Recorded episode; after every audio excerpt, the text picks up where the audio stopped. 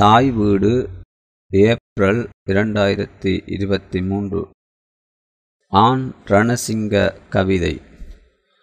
தமிழில் ஜிஃப்ரிஹாசன் ஆண் ரணசிங்க ஒக்டோபர் மாதம் ஆயிரத்தி தொள்ளாயிரத்தி இருபத்தி ஐந்தில் ஜெர்மனியில் பிறந்த யூத பெண்மணி. இரண்டாவது உலக யுத்தம் தொடங்கும் முன்பு ஹிட்லரின் இனப்படுகொலையிலிருந்து தப்பி இங்கிலாந்துக்கு சென்று தாதியாக கடமை புரிந்தார். அங்கு ரணசிங்க எனும் இலங்கையரை சந்தித்து திருமணம் செய்து கொண்டார். ஆங்கிலத்தில் கவிதை எழுதத் தொடங்கிய அவர் ஆங்கில இலக்கிய உலகில் ஆன் ரணசிங்க என அறியப்படுகிறார்.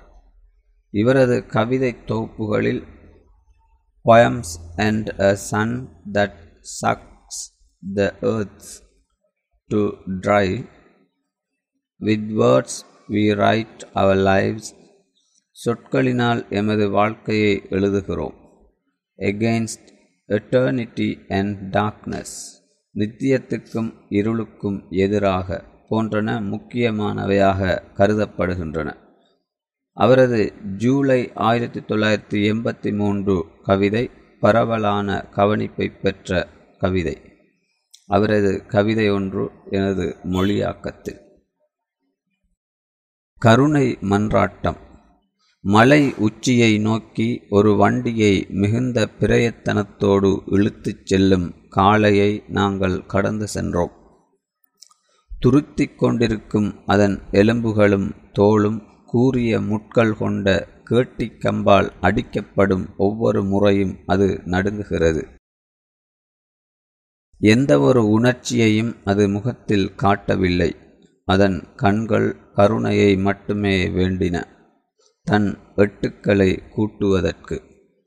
முயற்சிக்கும் போதும் காலிடரும் போதும் அதன் வாயிலிருந்து நுரை தள்ளிக்கொண்டிருந்தது என் மகள் என்னை கேட்டாள் வாழ்க்கை பெருமதியானது என அது நினைக்குமா?